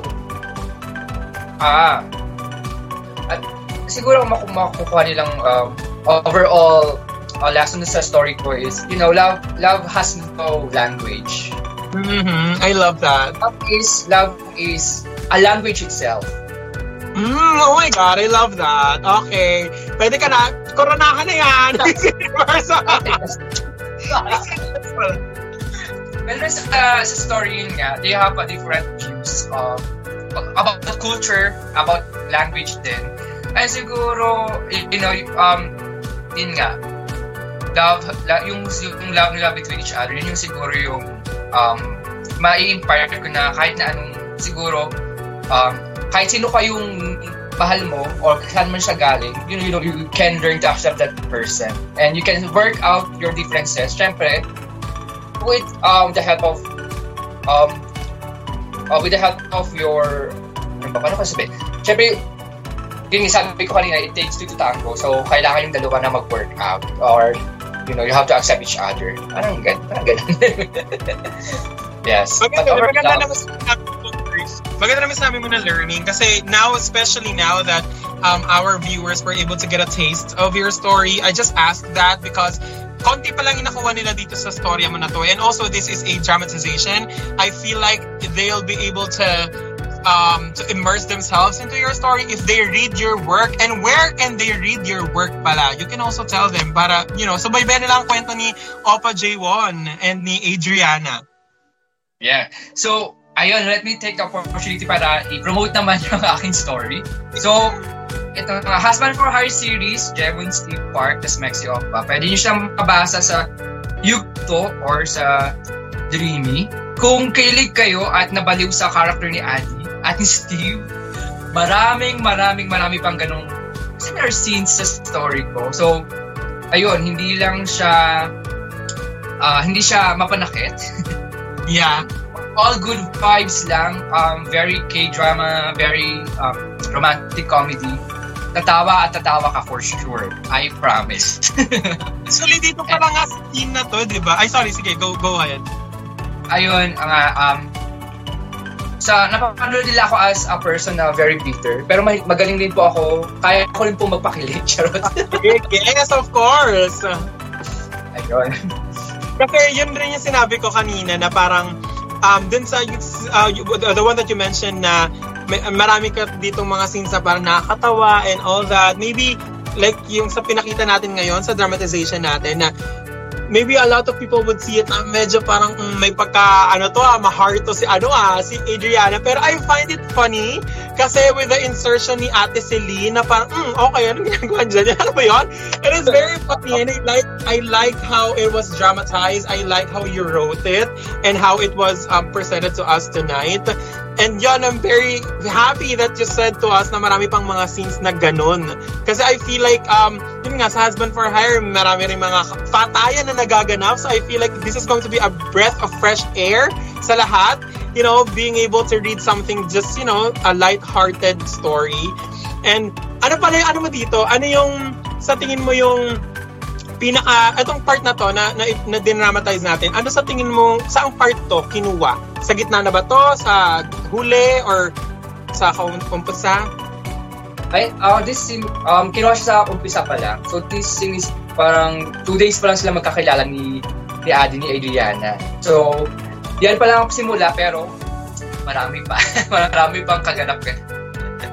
And guys ha, so sa mga manonood natin, please go go to um Yukto and sa Dreamy mismo na app and read yung Husband for Hire series natin. And especially, most especially yung presenta natin ngayong gabi, yung kwento po ni um ni Opa J1 and ni Adriana ang um, na parte ng Husband for Hire na isinulat mo ni Elixir John or ni Sean na kasama ko dito ngayon sa ating live show. So before we read the comments, I wanna ask you lastly regarding your story. Who or baka kasi marami pa, pero who do you dedicate this story to? Ah, myself. I love it. Why yourself? Meron ba tong mga interpolations of your real life in this story? mga Actually, wala, wala naman. Um, you know, uh, because of my past experiences din, uh, sad, of heartbreaks and everything. So I want to remind myself na there's still joy in loving someone. Mm-hmm. Na, ano, parang, sinulat ko to to remind me na, you know, pwede pa akong bumarot. Correct. Tama naman. It doesn't end. Love doesn't end when it ends. That's what I it love doesn't end when it ends. And nakala mo nagtapos na ayun na yun, that's your last love. No. You can still love again. Kasi parang yung character din dito is um the main the female lead is medyo heartbroken din siya. So so I relate related myself dun sa character ng ng female lead. So parang yeah, just remind me na push pa. Siguro may someone may someone pa na pwedeng dumating, you know. Because sabi nga nila, love is uh, risk. It's either hit or miss. Hit, hit or miss. So, yun. Ito rin ba? Gusto mo rin ba ng ano? Kasi marami ditong minamind si ano eh, si Opa J1. Gusto mo rin ba na magkaroon ng jowa na next yung next jowa mo ay Koreano? Kulit? Ang kulit. well, isa lang masasabi ko dyan. Been there, done that. So iba naman, ibang lahi naman ganon. Natikman ko ng Koreano, okay, doon naman tayo, Japanese naman. Sarot na. well, kahit naman sinong dumating sa sa life ko, uh, regardless of their, you know, um, nationality or anything, as long as they're willing to stay with me, wow. Yun naman, siguro, I really don't have any standards naman sa love. Um, That's nice. Kasi di ba malay mo, after, ma- maybe your next one is not from Korea, pero baka from Hawaii. Sarot, binalik ka yung commentos Ah, well, hindi natin mas, ah, well, I'm not opening doors or something we, we cannot say. Correct. yun, yun lang yun, yun. Pero partner, marami dito mga comments. Um, basahin naman Yes. natin yung comments nila dito. And I think it's very special rin if you'll be the one who'll be reading them kasi especially this is your story. Pero I'll read the first one and then you'll read, read you can read the rest. So from Melin Collie, sabi niya dito, uh, Steve Opa. So yan, yes, Opa, Opa natin yan. Heart, heart. Yes, partner.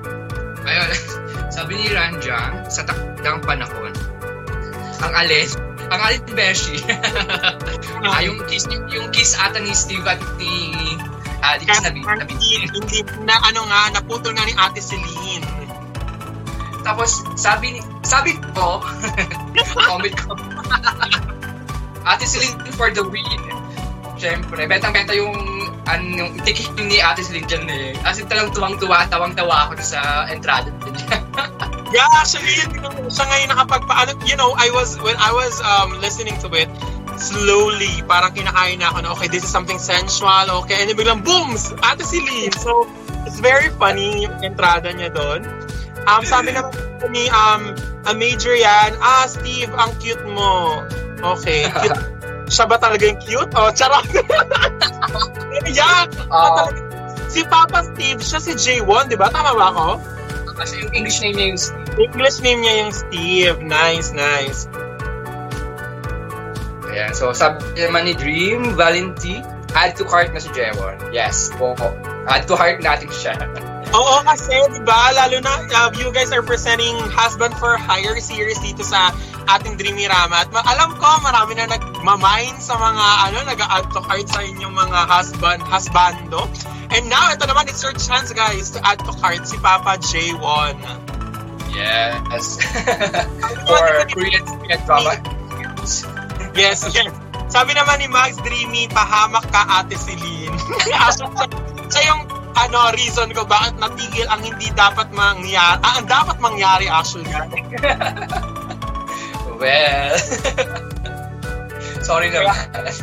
Sabi nga dito ni Heartless Jace writes, na kiss na daw sana, pero yun nga, naudlot nga dahil kay ate Celine. Pero yun, abangan natin sa tamang panahon, di ba? Yes. Mga after 50 chapters. Charot. Ay ano, um, ano, best meron dito nagtatanong kung pwede daw ba nating i-reveal yung mga voice actors na nag, yan, na naging parte nung ano. Mm-mm. Pero naman, but it comes with uh, a price. price. Um, pakihanda pang limang milyon. Meron palang ba ganun? Ang ang mga voice actors kasi natin partner, ah, hindi lang basta-basta kinuha yun sa kanto eh. Um, Yes. they are trained, trained, trained. They were trained by um by um very talaga respectable voice actors from Harvard School of Charot! May ganon pa Harvard School. Harvard. Tapos sabi online class. Basta guys, ano yan, parte ng mga team namin. Kung hindi namin kasi sila pwedeng bagitin ata kung sino sila. Specifically kasi, yeah, pero feeling ko naman nag-gets naman yung mga ibang bosses, especially if you know them. Kasi ako, when I listen to this dramatization, okay, nakilala ko na agad yung dalawang karakter dito. And yung nag-narrate din, siguro yung nag-narrate, pwede natin sabihin. Oh, well, kung hindi nila mala- alam kung sino yung nag-narrate doon, um, sorry. na- Sorry? Sorry. Sorry na lang, next time na lang. Pakinggan nyo ulit, mag-rewatch kayo ng live natin at alamin nyo kung sino ang ating mga voice actors behind this um, dramatization. Kailangan mo lang panoorin yung four, four full episodes. Past four full episodes para malaman nila kung sino yung narrator. Lahat kasi, ano yan, reusable po sila guys. Iba, sila-sila rin yon. Pwede ba tayong ano, ano, ano, ayan sabi ni, ano dito, sabi ni, ni, sabi dito ni Miss Sofia, been there, done that na. Mentos na kami daw. So, okay, alam mo na. Kay ginawang Mentos na boto si Miss sa Hawaii na sa Hawaiian na siya ah, boto, hindi na siya boto sa Koreano. um, sige po, ma'am. Ma'am Sofia, I'll consider. Charot. So, abangan natin ang pagmensahe ni Ginoong um, Ginoong ano pangalan nito? Ginoong Mento sa atin kung ma makapag-connecta pa ba kayo sa susunod na kabanata ng inyong pagmamahal. Wow, may pagmamahalan agad na. May feelings agad. Ab- abangan. yes, correct. And what uh, ngayon naman, let's take this opportunity to um to announce our winners para sa ating partner. Go ahead. So, ito na ang mga nanalo for our Gcash or load giveaway. For our top commentator, ang nanalo dyan ay sila Lotlot Dreamy and Marian Duyag Tugulion or Tugulion. Yun. And our top sharer is Max Dreamy. So, congratulations everyone sa mga nanalo. Um, para i-claim yung, yung prize for the load or Gcash, um, chat nyo lang kami. Yes, para ma-claim niyo po yung prizes niyo po ngayon po. Uh, you everyone will be receiving. Can we ano ba sabihin ba kung how much will they be receiving? Ah, yes. Um, 50 pesos Gcash or load. Yes. Ay, so, partner, meron kang I believe meron kang i-promote. Ay, sarili ko. Meron ka Yes. ng album. May album pala, singer pala, performing. Sige, bibili ako na. Meron pala performer pala ito. Pero wait lang partner ha, kukunin lang natin ang ating mga, ipakikita sa ating mga viewers para naman, ayan.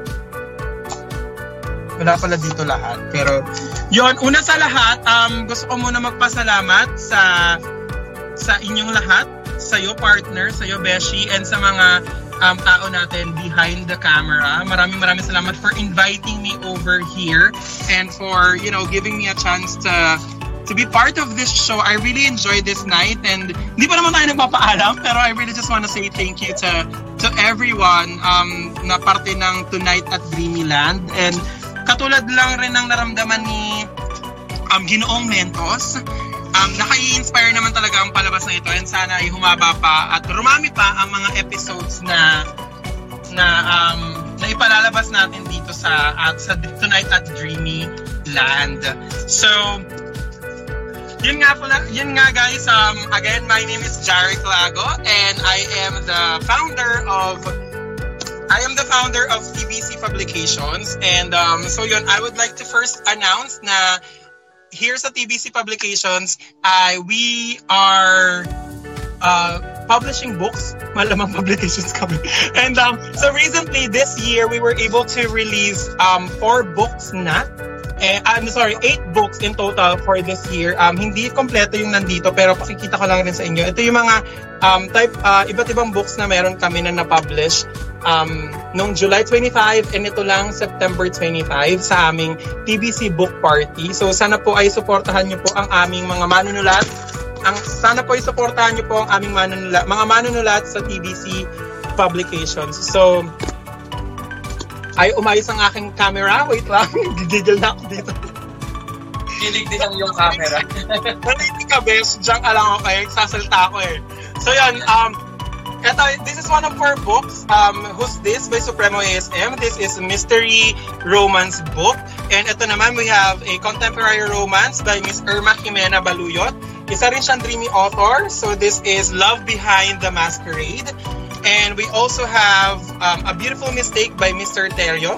Ito naman ay erotic romance na libro po ni Mr. Terio. Meron din tayong poetry collection sa TBC ang sa likod ng mga alaala.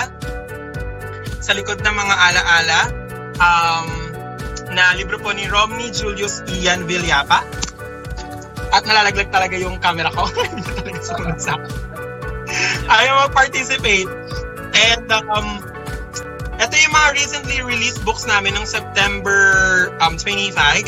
So we have a romance BL book. This is Memoirs of Radiant Summers ni Zenrock Boy.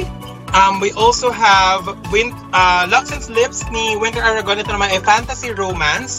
And we have a psychological romance naman. And don't forget about Asni, Sean Roy's Timpok. And also, I would like to take this opportunity to also promote my own book na published din sa TVC Publications, ang Dreamland. So, this is co-written by my best friend. A- a- ako at best friend ko si Cheska Mateo. This is a fantasy romance book. So, all of these books are 249 249 pesos and all of them are available po sa TBC Shopee. I know nandito sa screen nyo right now yung mga information on how to to go to um, TBC Publications Facebook page or um, yung TBC Shopee namin where you can get copies of our books. So, at lahat po tayo mga Filipino authors. So, sana po i-supportahan po natin sila because it is very, very important that you know, especially in our in the writing community, writing and publishing community, it's just a small community. So um, it's very important that we support each other. So kahit saan man tayo nang galing and yon. So sana po ay supportan niyo ang mga libro namin.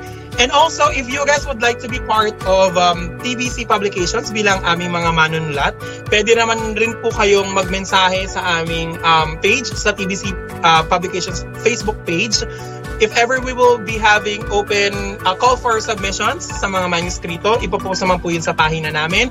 Kung hindi man po, pwede rin po kayo sumali sa mga ongoing writing contests namin because through those writing contests, especially um, yung Jared Lago Presents na writing contest namin, Anthology, um, dun po namin kinukuha yung mga um, authors na pinapublish namin na, na, na magkaroon ng solo book. And yun nga, yung mga sample dun na mga GLP authors na pinablish namin ay itong tatlo. So, recently they won um, sa JLP, sa Jarek Lago Presents. Ayan, si Winter Aragon, si si Zen Roxanne Boy, ang grand winner ng All I Want for Christmas namin. And si Sean Royce, siya naman ay recently concluded na Jarek Lago Presents Heartbreakers. Doon naman siya nanalo.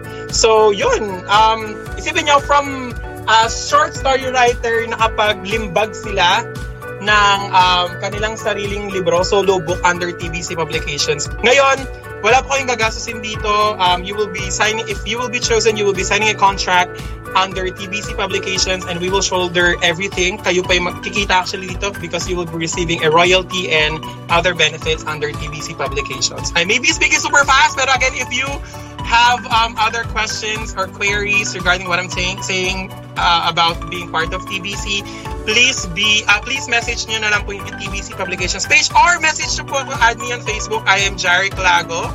And um, also, um, another announcement that I would like to to, to, to tell everyone is that, first of all, thank you so much again dahil dito sa show na to. And it's actually kind of connected what I'm saying, what I'll be saying. So, TBC Publications has teamed up with Starry. Yes, so kaparte na po, kapamilya na po, kapuso at kapatid na, na ang um, TBC Publications ng Starry at ng Dreamy family. So, kasama na po kami ng inyong pamilya. I just signed a contract I think two days ago with the with with them as a partnership din sa Singapore. And um, I'm very happy to announce that um, I will be announcing this um, I'm, I'm, I'm announcing this now pero of, I will post uh, an official post sa TBC Publications Facebook page on how to be part of Team Jarek. Yes, meron po ako sariling team. The Boys E2, gano'n. So, yon So, sa mga gusto po maging parte ng, um, ng Dreamy, ng Starry through me, um, yes, so you can join Team Jarek. Sa Team Jarek po, I will basically become your mentor but also I will become your evaluator as well. So ako po yung mag-evaluate, first evaluator nyo and also yung magme-mentor po sa inyo. So I will be there guiding you all throughout your journey sa Starry. And I'm very, very happy and very, very thankful to Miss Sophia because she actually became the bridge of of me being able to to connect with this uh with Starry Singapore. So thank you so much Miss Sophia. And again sa mga manunulat po dyan na wala pa pong um mentor or evaluator or wala pa pong team, you can join Team Jarek. You, again, you can message me um, through my Facebook and I will be posting something official on TBC Publications. Kasi sa Team Jarek po, we, nag, we, o, nag, ano kasi, nag-hold kasi ako ng mga meeting. So parang may orientation. And then, dun na magkakaroon ng, ano, ng selection process if you guys would like to really be part of Team Jarek. Can I breathe? Sinabi. Pero um, thank you, thank you so much sa inyong lahat sa pagiging parte nitong show ninyo and I hope that I'll get invited again to be part of this show. Thank you so much, Besh, sa for guiding me and being able to co-host with you is such an honor. Thank you so much. Yeah, ayun. Maraming salamat and welcome. Welcome sa TVC sa Starry. Na Yes. ngayon, one big family na. Correct, correct. So, ayun. So, pat ito, patapos na yung show natin, pero meron pang susunod sa next episodes. Um, yun nga, let me take the opportunity to promote um, the Dream Gem, the uh, Dream Gem Writers page. Please follow us and like us. Um, kung gusto nyo na, kung hindi nyo na panood ito or late kayo nakapasok, well, pwede nyo pa rin, nyo, pwede nyo pa rin mapanood sa replays under Dream Jam Writers um, page or you can subscribe and follow us sa YouTube. Just search Tal um, Talbos Entertainment or Tonight at Dreamland para sa replays ng um, our ng full um, episodes namin at iba pang uh, contents sa YouTube. At of course, kung gusto nyo mapa- mapakinggan lang without a video, available po ang aming episodes sa lahat na ah, sa maraming podcasts like Spotify, Apple Podcasts, Google Podcasts, Radio Public, Breaker, and many more. Um, ayun, so you so please like us, follow us, and share of course, and uh, abangan namin ang mga ah, also with the letters, please send us your confessions kung meron kayo may share, of course. Ayun, um, partner, maraming salamat talaga sa pag-accept ng invitation.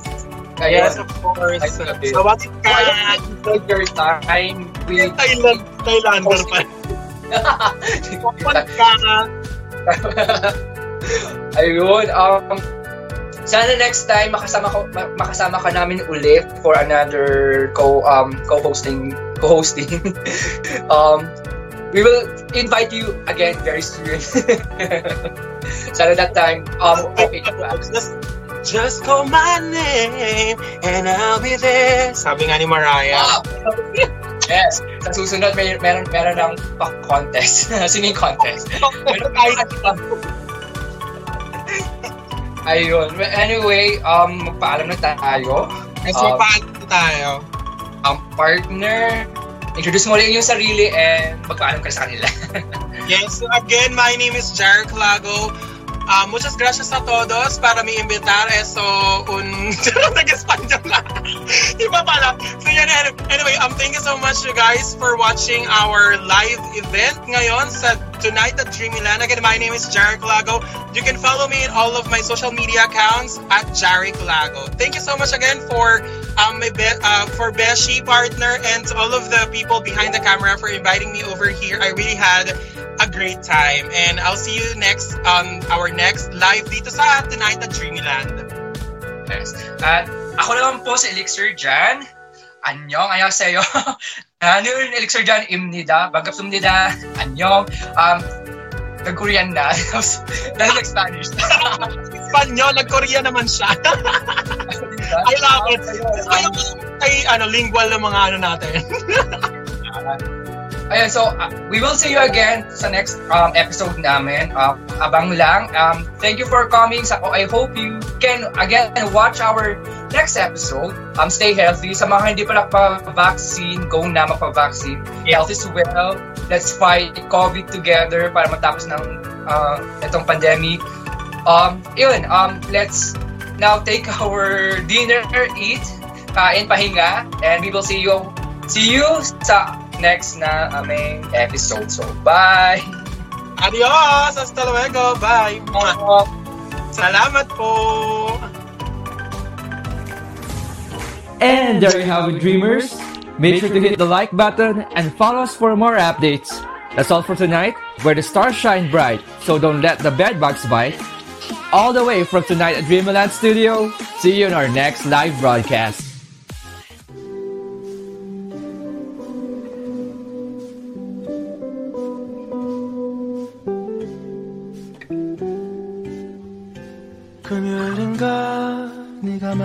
만나자 했던 날이 그 시간이 난 너와 나 생각해봤어.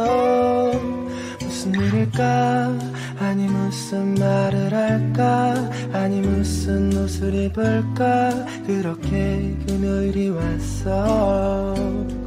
너의 발을 맞추려 할 때마다 넌 밖에 걷는 걸 느껴 on mind 말도 못한 채네 옆에 서 있는 내가 널 안아볼 수 있다면